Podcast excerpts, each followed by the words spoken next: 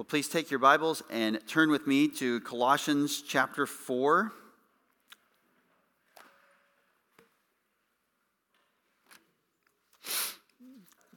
Colossians 4, as we continue this series on ministry in the church, your ministry in the church. Colossians chapter 4, we want to read verses 2 through 4. Colossians 2, excuse me, Colossians 4, verses 2 through 4. And the Apostle Paul writes these words to the church which is at Colossae Devote yourselves to prayer, keeping alert in it with an attitude of thanksgiving, praying at the same time for us as well, that God will open up to us a door for the word, so that we may speak forth the mystery of Christ, for which I have also been imprisoned, that I may make it clear in the way I ought to speak. Have you ever heard or used the phrase, don't just stand there? Do something. Of course, you have. Don't just stand there, do something. Uh, are you familiar with the story, with the account of Mary and Martha in the life of the Lord Jesus Christ? When one got onto the other for not being involved in the work of service. And what did Jesus say? She has chosen the better part, which will not be taken away from her. These examples, one a common statement that is made in our culture, the other a picture from the scripture, uh, helps us to step back and to remind ourselves that it is not just uh, it is not just the kind of standing and pondering or sitting around or hoping that something comes to pass, which often is the popular course uh, in our world. We value execution. We value action, we value activity, we value industry, we value efficiency, we value doing things. And often, when it comes to ministry, we simply think of ministry in terms of what we do, our action, our activity, and that we need to get up and we need to go out and we need to do something. And in many cases, that's true. We've been talking about that now for a couple of months. How there are many, many activities that we need to do. And yet, it's also true that one of the activities that we need to do, along with the things that are more visible, is the activity of actually speaking to our God. We don't just serve other people directly by being with them and being involved with them or doing things for them. We don't just serve people by speaking to them, preaching the word of God to them. But we also serve people and serve God by taking another action, which is praying, which is asking God for things, telling God things that are true about Himself, proclaiming things from His Word to God, giving Him praise, and so on.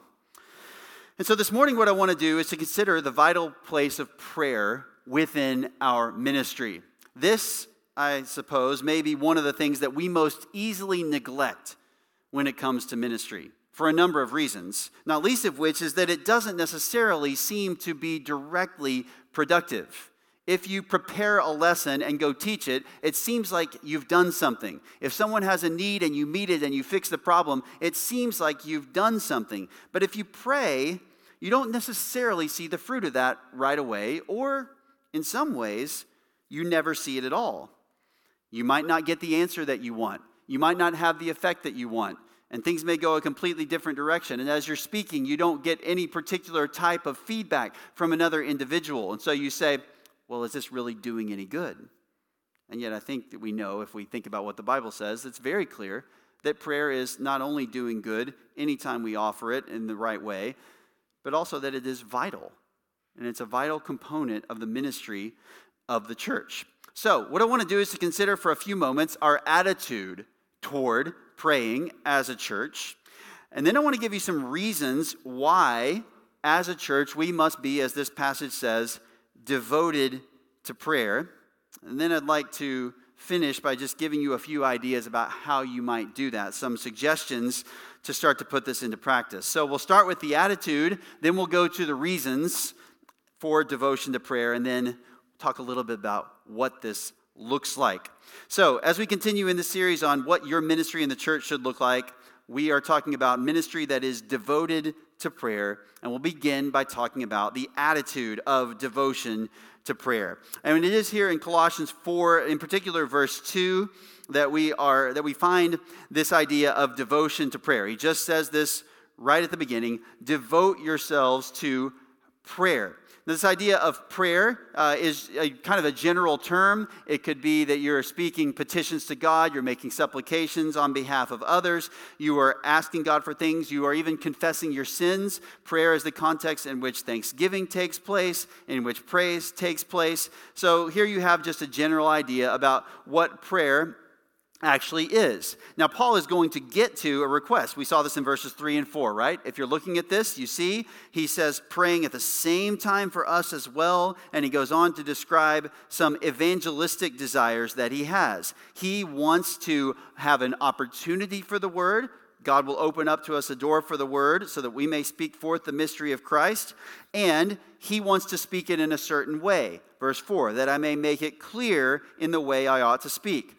Paul says, I'm asking God to give me opportunity, and I'm asking Him to give me a manner of speaking that is appropriate.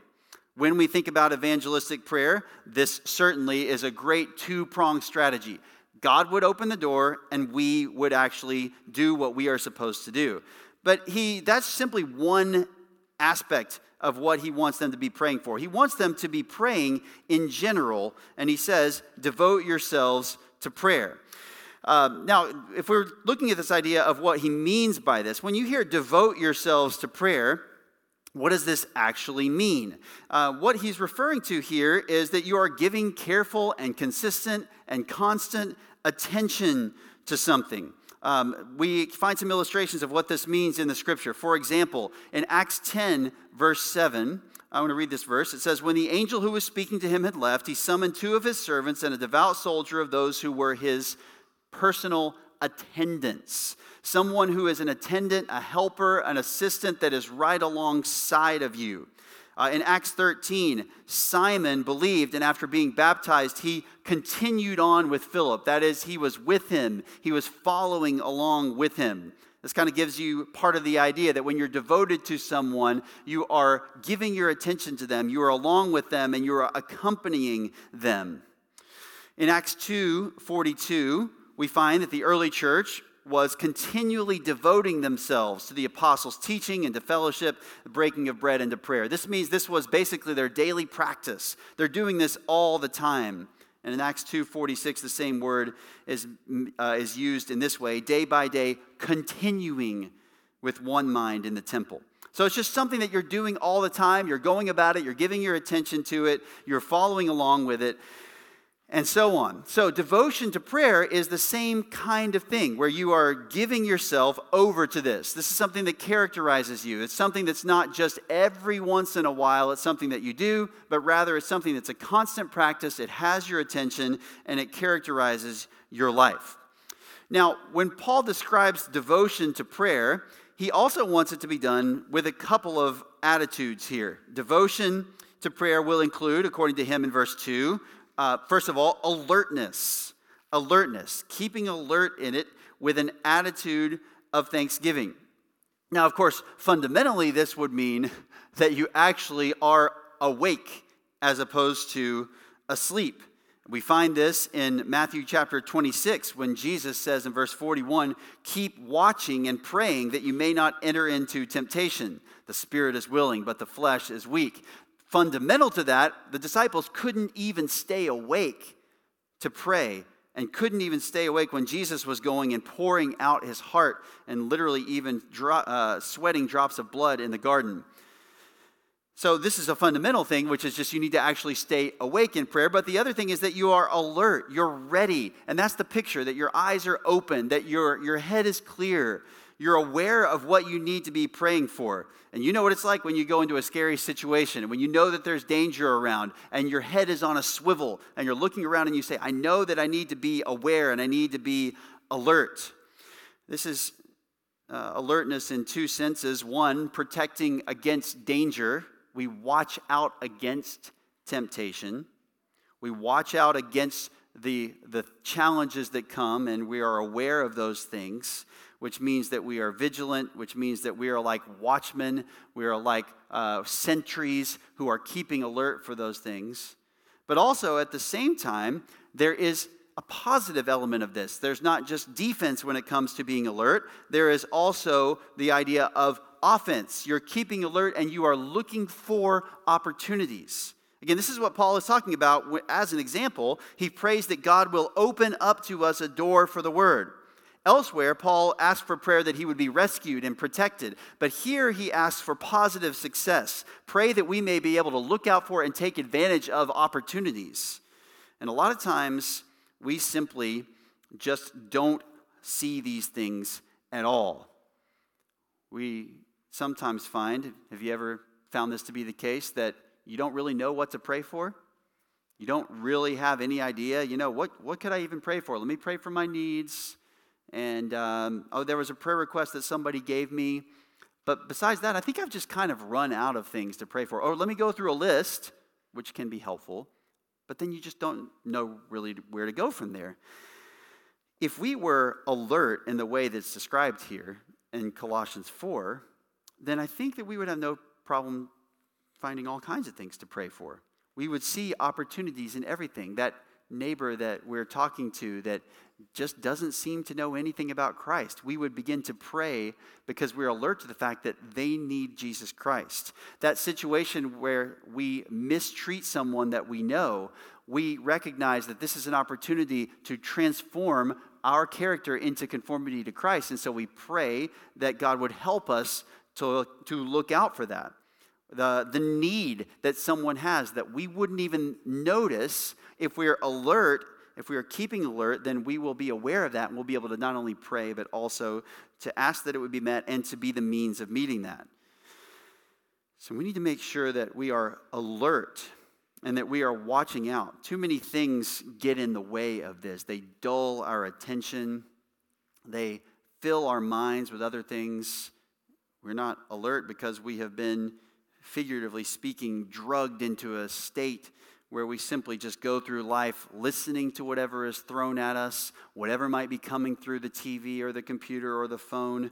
We simply just get involved in whatever activities are there in front of us. We go about our day just going through the motions rotely, and we don't set aside time or mental energy or effort to actually be alert in prayer.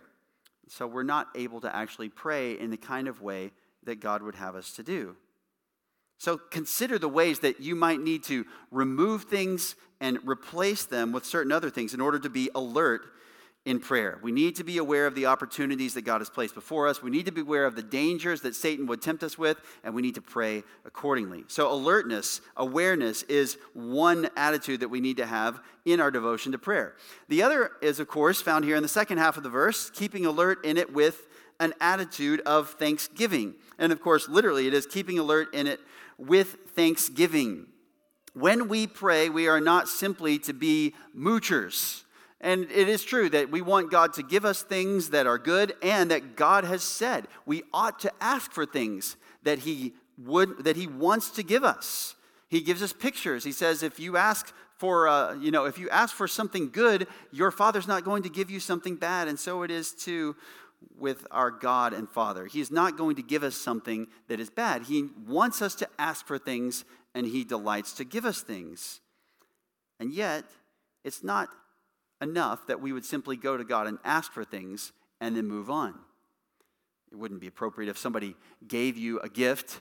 It wouldn't be appropriate if someone fulfilled your request for something and you never, ever thanked them or acknowledged what they have done.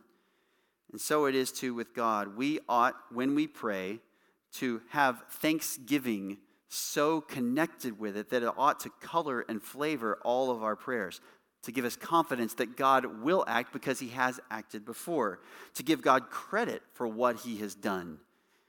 And so when we go to pray, we ought to come not only to just ask for things, but also to acknowledge and to give thanks to God.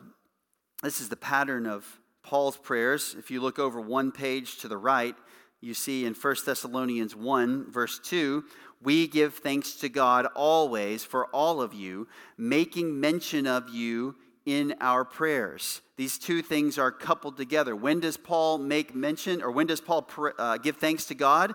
When he is making mention of them in his prayers.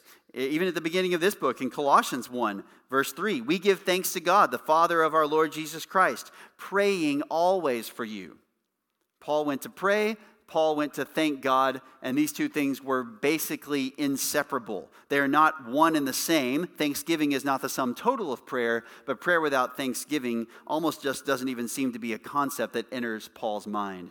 When he says in 1 Thessalonians 5 that we are to pray without ceasing, he immediately follows that up and says, What? In everything, give thanks. So we ought to give thanks to God in our prayers. We ought to be devoted. We ought to be alert, ready to pray at all times, being aware of the spiritual circumstances surrounding us, looking out for needs, looking for opportunities to pray, because those opportunities to pray can turn into things we ask God about and ask God for, that He then grants and we can use in serving other people and serving God. And we ought to be thankful for the prayers that He answers. So, this is kind of how our prayer should look. This is what your attitude should be when you're thinking about how you are devoted to prayer. Now, I want to just walk through a few reasons why uh, we should be devoted to prayer that undergird this instruction. It, it certainly would be enough if he simply said, devote yourselves to prayer. But the Bible is so gracious and accommodating to our weaknesses that God gives us many, many other motivations besides simply telling us what to do uh, that encourage us to do the things that he has commanded. So I want to give you a few reasons to be devoted to prayer. And it begins with this prayer is the pattern in the New Testament. Prayer is the pattern in the New Testament. Uh, it starts with Jesus Christ. In Mark chapter 1, Mark chapter 1, I'm going to read a few verses starting in verse 32. Jesus has begun to minister. Uh, everyone is seeing what he can do, these miracles that he's doing. And in, starting in Mark 1:32, it says, "When evening came after the sun had set, they began bringing to him all who were ill and those who were demon possessed. And the whole city had gathered at the door, and he healed many who were ill with various diseases and cast out many demons. And he was not permitting the demons to speak because they knew who he was." In the early morning, while it was still dark, Jesus got up, left the house, and went away to a secluded place and was praying there. This is an amazing statement, isn't it? Here is the perfect, sinless Son of God. Here is one who has the mind of God because he is God. Here is someone who never sinned. Here's someone who is perfectly clear on what he came to the earth to do, knew exactly what he should be ministering to or who he should be ministering to. He had a plan laid out, he had a time, he knew what the future would look like with regard to these things, and he had all the capacity in the world to save people and to serve other people in all the ways that he needed. And yet, here, he still thought it was important enough to get up while it was still dark and go away on his own to pray. The pattern in the New Testament starts with our Lord Jesus, who prayed with devotion. And in fact, his prayers were so notable that his disciples approached him and said in Luke chapter 11, Lord, what? Teach us. Teach us to pray. You obviously know how to do this. You obviously practice this. Teach us how to do the same thing. So, what ought to motivate us from the start is that Jesus himself sought time to pray. He devoted himself to prayer, and if he gave himself to prayer as one who had no need ever to confess sins, as one who already was perfectly content, then certainly we ought also to go to God in prayer. Secondly, uh, not only is it Jesus' example, but also the church. The pattern in the New Testament is that the church prayed. Look with me in Acts chapter 4. Acts chapter 4. And you could just go all through the book of Acts and find all kinds of places where the church is praying. But let me just give you an example of this. Uh, Acts chapter 4, Peter and John had been arrested for doing the uh, horrible deed of healing this man uh, and speaking of the resurrection of Christ. But they released them in Acts 4:23. When they had been released, they went to their own companions and reported all that the chief priests and the elders had said to them. And when they heard this, they lifted their voices to God with one accord. This was their response. They prayed to God. This is what happened after they had been released. They didn't say, Well, now we can go do what we were going to do before. Now that Peter and John have been released, you guys go start preaching. They prayed. When they heard this, they lifted their voices to God with one accord and said, O Lord, it is you who made the heaven and the earth and the sea and all that is in them, who by the Holy Spirit, through the mouth of our father David, your servant, said, Why did the Gentiles rage? And the peoples devised futile things. The kings of the earth took their stand, and the rulers were gathered together against the Lord and against his Christ. For truly in this city they were gathered together against your holy servant Jesus, whom you anointed, both Herod and Pontius Pilate along with the Gentiles and the peoples of Israel, to do whatever your hand and your purpose predestined to occur. And now, Lord, take note of their threats and grant that your bondservants may speak your word with all confidence while you extend your hand to heal and signs and wonders take place through the name of your holy servant Jesus. This is an amazing prayer, isn't it? A few things to note, by the way, while we're here.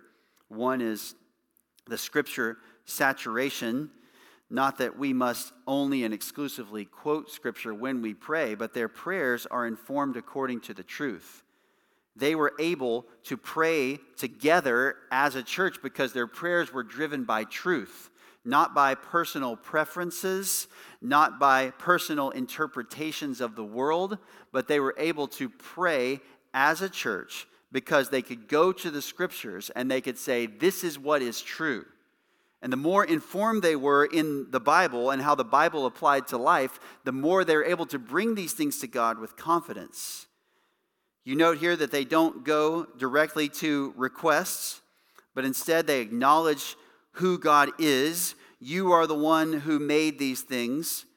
They acknowledge that what God has predicted comes to pass, verse 25 and 26, Psalm 2 is being carried out right before their eyes. The nations are raging against God and against his Messiah. They are recognizing that the circumstances they find themselves in are scripture being played out.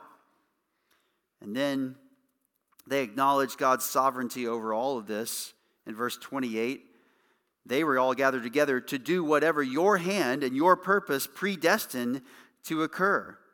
They had a high view of God's providence and God's sovereignty, and so they were more confident to go and pray because they knew God is involved in this. None of this affects Him, none of this undermines His plan. This is perfectly within your control.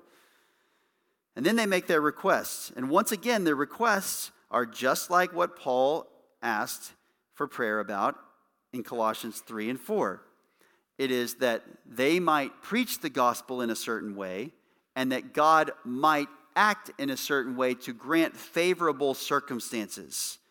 Verse 29 grant that your bondservants may speak your word with all confidence. That's that we would do what we should. And then verse 30 while you extend, extend your hand to heal, and signs and wonders take place through the name of your holy servant Jesus, that you would act, God, in the world. And of course, this prayer is shown to be immediately answered in a dramatic and supernatural and unusual way, when they had prayed, the place where they had gathered together was shaken. They were all filled with the Holy Spirit and began to speak the word of God with boldness.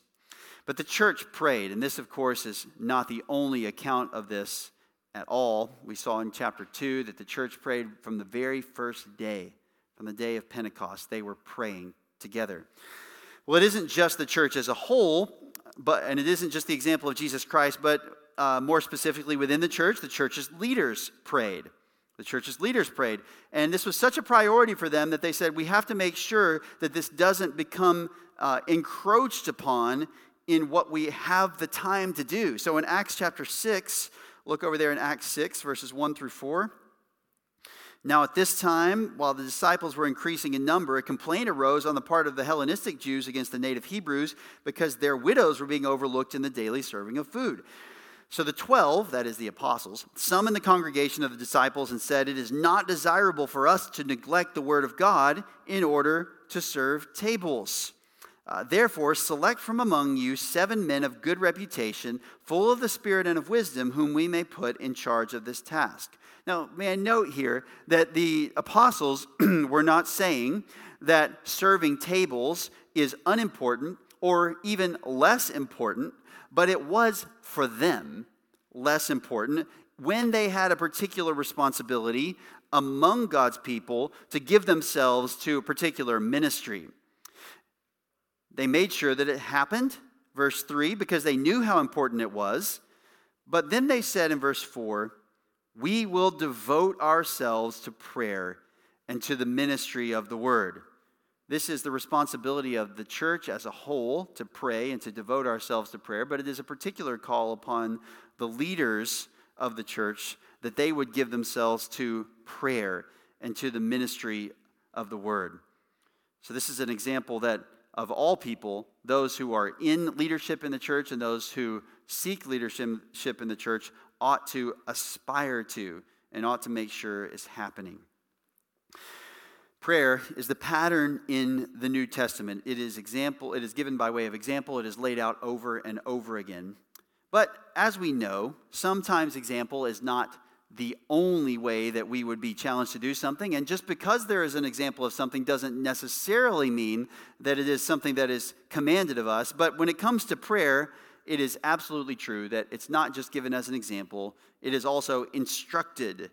Prayer is instructed by Christ and his apostles.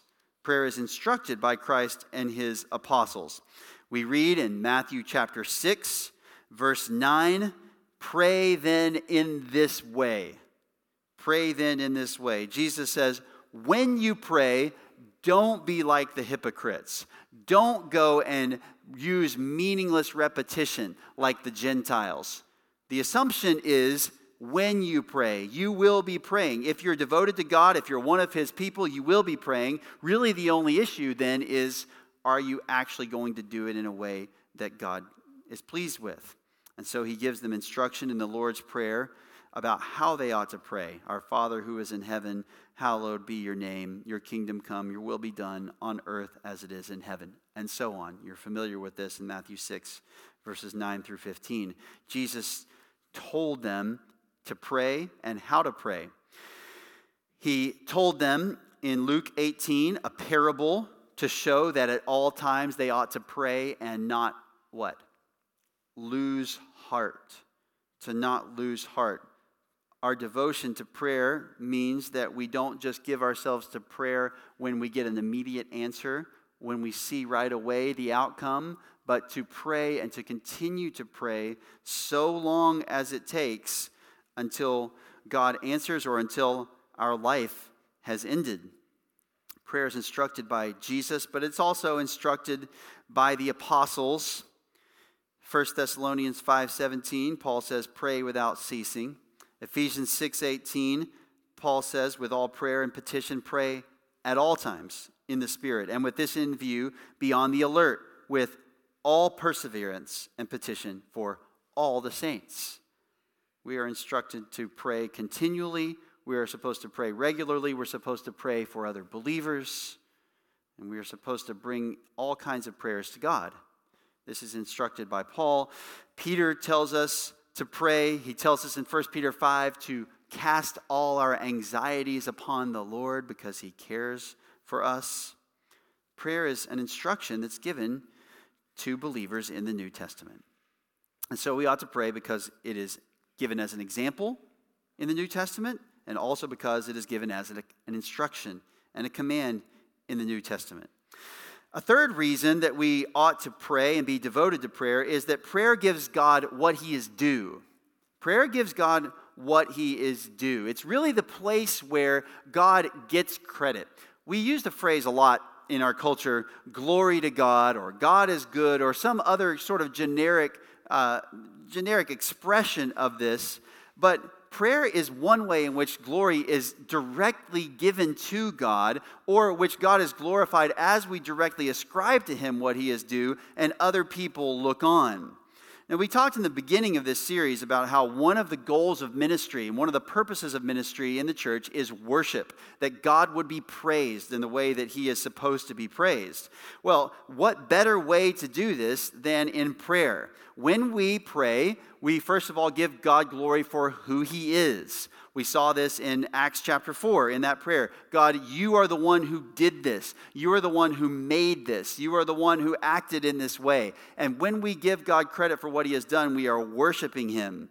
We read this all through the Psalms and through the words of the Old Testament, through the saints of the Old Testament, who would say over and over again, Give thanks to the Lord, for he is good. His loving kindness endures forever. They would describe how God made everything, they would describe God's faithfulness to them and how he had rescued them out of Egypt and how he had brought them into the land of promise. They would praise God for his faithfulness to his covenant promises and so on. When we pray, this is a major outlet for glorifying God, giving God glory for who He is.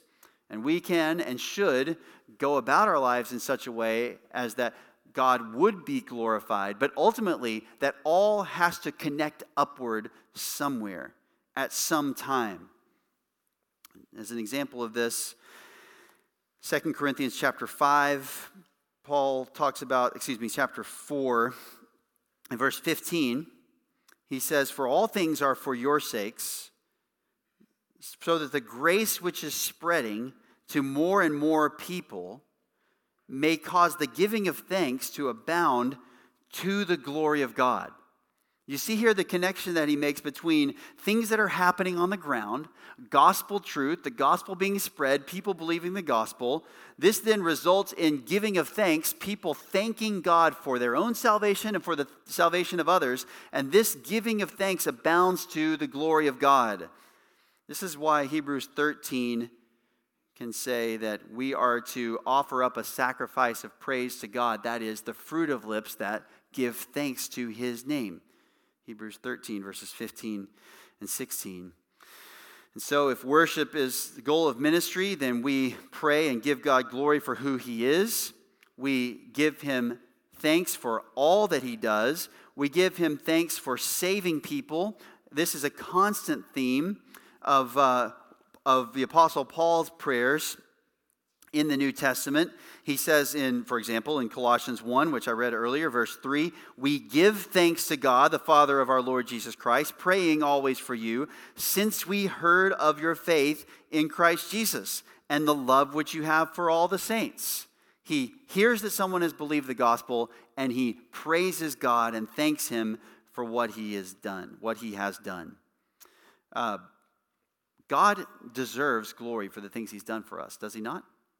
God deserves to be praised for these things. And it's one thing to simply acknowledge this and to kind of have what the world has, which is a spirit of gratitude. And this is growingly more common in our day, isn't it? People uh, will practice gratitude is the terminology. They don't believe that God exists or they don't believe that there is a God who should receive credit for these things, but they say, well, it makes my life better if I practice gratitude. It makes me appreciate more and more what I have. So they see the functional benefit of this. There may be something in the idea that our lives are uh, in some way better if we are grateful rather than complaining and becoming bitter. There may be some reality in that sometimes, but we don't give thanks to God because primarily we want to practice something that's going to improve our lives. We give thanks to God because God deserves glory. God deserves praise, and we ought to stop and take time out of our day and our week simply to give Him the glory that He deserves for all the things that He has done for us. Prayer gives God what He is due. It glorifies his name. It gives him credit for the work that he's doing in the church.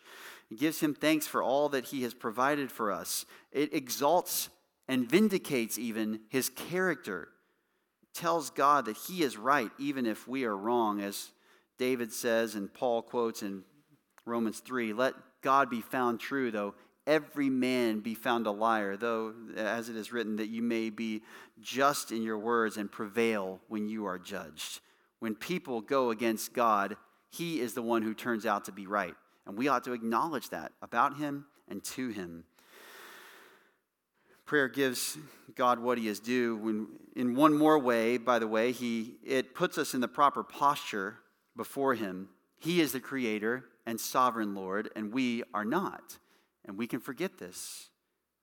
And then we start to do ministry according to the things that are going to be the most uh, enjoyable for us, the things that are going to give some credit to us, the things that we would uh, think are appealing inside, in the sight of the world, maybe giving us a reputation of some kind.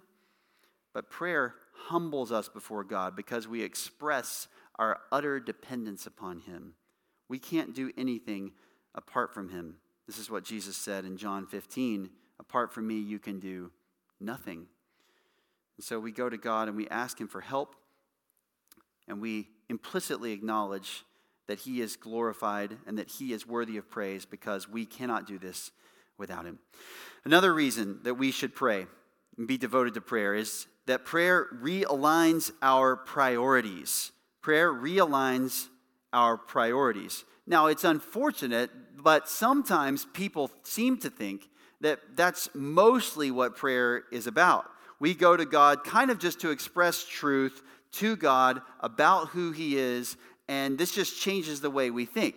Um, this is uh, some kind of unbelief in God's willingness to actually respond to those prayers. And yet, there is some truth in it. There is um, a lot of truth in it that when we pray, it brings us back to actually having to think carefully about what kinds of things we know. This is true whether we get there right at the beginning and we're praying things faithfully according to the Bible, or whether, like in many of the Psalms, we kind of have to navigate our way from I'm thinking this way, this is what I want, this is what I'm worried about, to actually then reminding ourselves in the process of prayer of what is true. And we find many examples of this.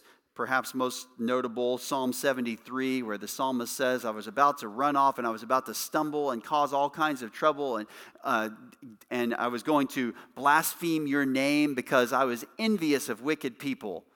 But then I came to your sanctuary and I started to reconsider things. And then I realized the end of people who live in this way. And then I began to praise you. This is the way that this is the way that we uh, bring ourselves through these things when we come to God in prayer. We read the Lord's Prayer and we say, Thy kingdom come. And it starts, God, bring your kingdom. Make your name be holy and regarded as sanctified. And make your will done on earth as it is in heaven. And that completely just reorients what we're all about if we have any degree of humility before the Word of God. When we come to the biblical prayers and we see that uh, Paul is praying for the spiritual growth that's here, and he prays that people may fulfill all the will of God. Like, this is the kind of thing that totally changes the way we think about things. And it's very easy to just not consider what God wants us to be and to do if we neglect to pray. But prayer forces us to reckon with the kinds of things that we would bring to a holy God if we're concerned about what's saying what's appropriate before Him. So it changes our priorities, it realigns them to what God wants.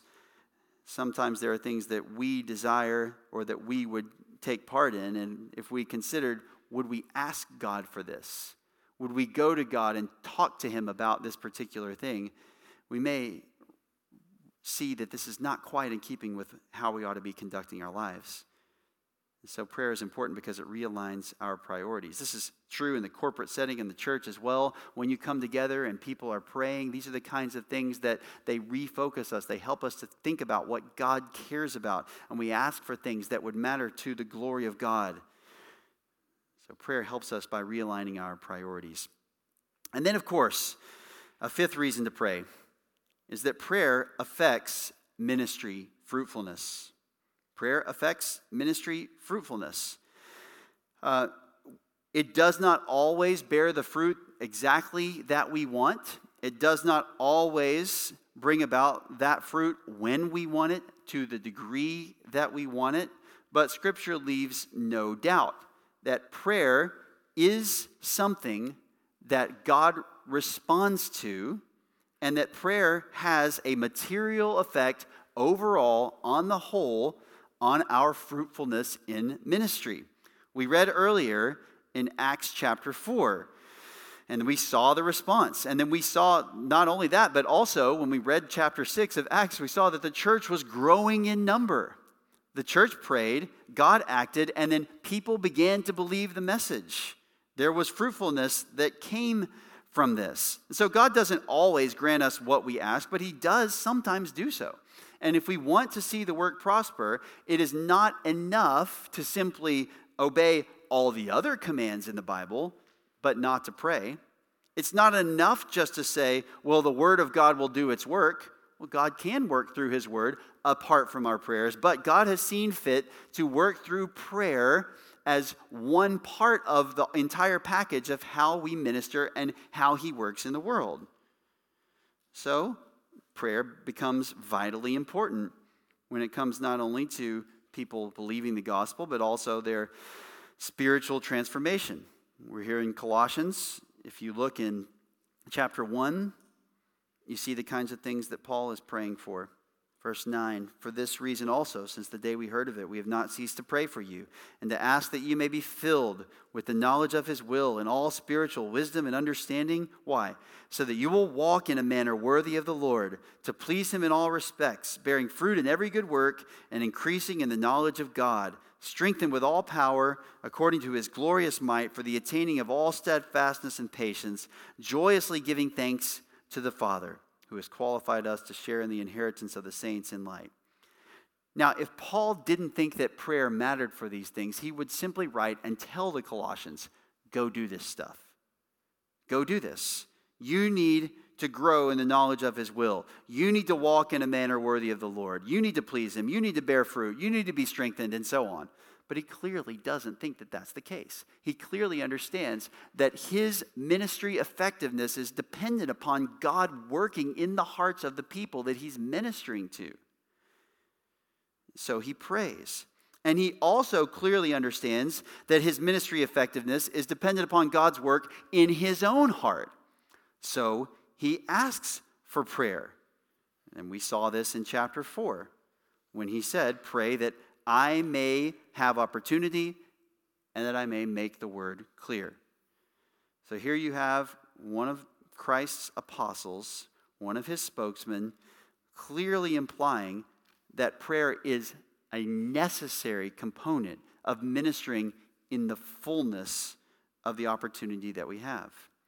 So I just want to encourage you not to be content with what we may say is simply ministering and doing activity not simply meeting needs, not simply speaking the word of God, not simply helping other people, not simply encouraging them, but also praying, because this is part of the overall package. And God does use this as part of the means of bringing about gospel faith and spiritual transformation and worship in the hearts of his people.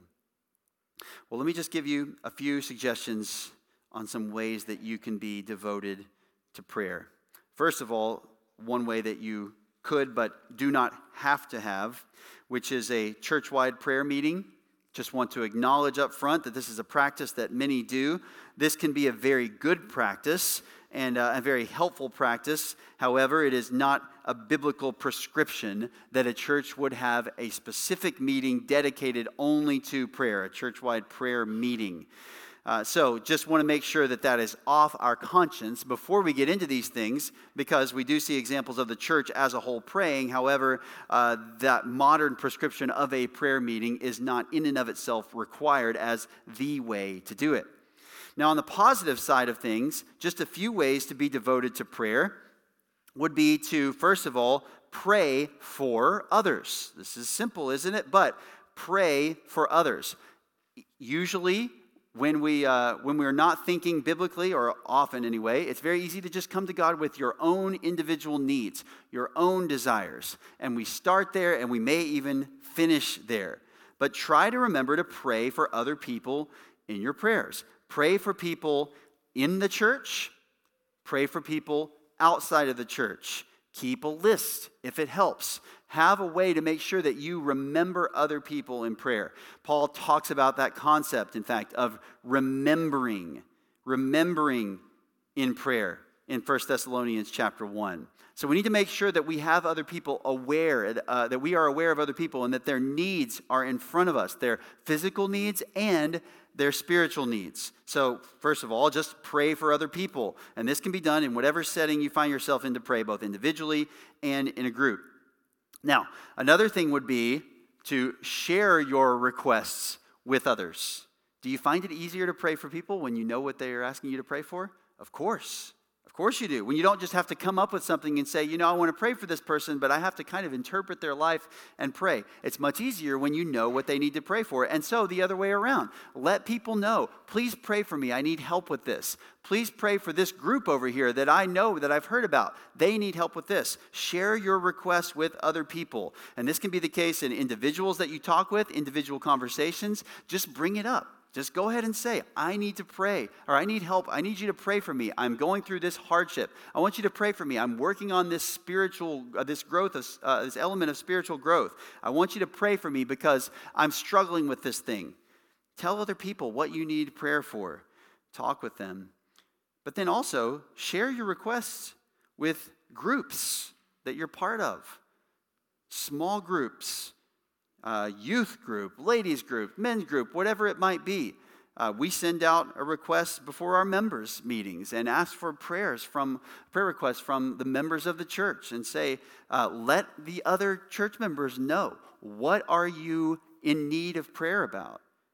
These are the kinds of things where you shouldn't say, well, you know, they got enough to worry about. Other people probably have more important needs than I do. I'm just going to sit here quietly or I'm not going to say anything. We ought to think carefully about how we can help other people pray for us. We certainly need prayer from others, and so we should ask for it. So share your requests with other people and make a practice of doing that with humility and regularity. Share your requests with other people. Pray for others, share your requests, participate in prayer with others, participate in prayer with others. Um, now, again, think about where do you practice prayer with other people? And one example of that would be here in the worship service, in corporate prayer. Now, be honest with yourself. When we go to pray, um, how often or how quickly do you just kind of go off into Neverland, zone out, um, maybe someone in here has done that on some occasion. Uh, there might be a possibility of that. Uh, I think this is something that is easy to struggle with. All of a sudden, we get a few quiet moments when we're not used to it, and all of the thoughts that we've never been able to think through throughout the week come into our minds. Well, I would encourage you to make sure that you are carefully, alertly, actively participating in corporate prayer. Engage in prayer with the people that are leading you in prayer. When someone comes up here and they're leading the church in prayer, they're not just giving you, you know, their own personal confession. They're not just telling you what they are thinking about. They are leading all of us together in prayer. And the goal is that we would all be able to join together, like in the book of Acts, when we all joined together, the church was joined together and they prayed with one accord. This is not just something that you're, you know, waiting to get through the prayer until the real thing comes of the Word of God, you know, or the singing. You are engaged and you are involved in this. One person may be speaking, but they're speaking on behalf of all of us as we go to God together in corporate prayer. But there's also groups. When you're in a group prayer, again, pay attention to what people are praying. Don't just be ready to kind of pray what you're going to pray and not focus on what they're praying. Don't say, well, this doesn't really matter to me. Um, work hard to stay awake if you're sleepy. And on top of this, don't be too shy to pray. Join in praying with other people. It can be intimidating when you're around other people who know theology, know the Bible, to say, what if my prayer is not as precise? What if it's not as theologically robust? That's okay. You need to pray, and you can work on that over time. But don't be too shy to pray. Be humble before God. Pray as you know according to Scripture and grow. And then finally, how can you be devoted to prayer, remember the gospel. Remember the gospel. We talked about ministry with the gospel at the center. Are people going to believe the gospel apart from God's work in their heart? No. So we should ask him. Are uh, people who believe the gospel just, do they do so just because it so happened to land just the right way? No, they believe because God was gracious to them and opened their eyes to the truth. So we should pray and give him thanks for that. When people have believed the gospel, is it important for them to grow and to learn? Well, of course it is. To be conformed to Christ's image. God cares about what his people look like. So you ought to remember that the gospel has a life that is worthy to be lived upon believing it, and we ought to pray for people in light of that. Everything that we pray should be revolved around that. Don't just pray for people's physical needs, although those matter. Make sure that you remember the spiritual component of everything. And this is how you can be devoted to prayer, because if you understand the gospel and its importance and the, the centrality of all of that for life, and how this is everything, apart from the gospel, then people have no hope then this is going to make you very alert to the needs that they have for you to pray for them. So remember the gospel. I'm sure you can think of other ways to be devoted to prayer, but overall, what, what do we need to do? We need to be devoted to it, individually and as a church, and we need to be devoted to going to our God in prayer, praise, petition, thanksgiving, and all the ways that He would have for us to approach Him. Let's go ahead and do that now as we close. God, we thank you that you've given us this uh, message throughout your scripture that you are approachable through Christ. Thank you that you've made a way for us to come to you. Thank you that we can talk to you and that you hear us. And we ask that you would grant our prayers. And in this case, we pray that we might pray more faithfully. You would help us to come to you in all of our needs, to be alert, to be thankful, and to be devoted to prayer. We pray in Jesus' name. Amen.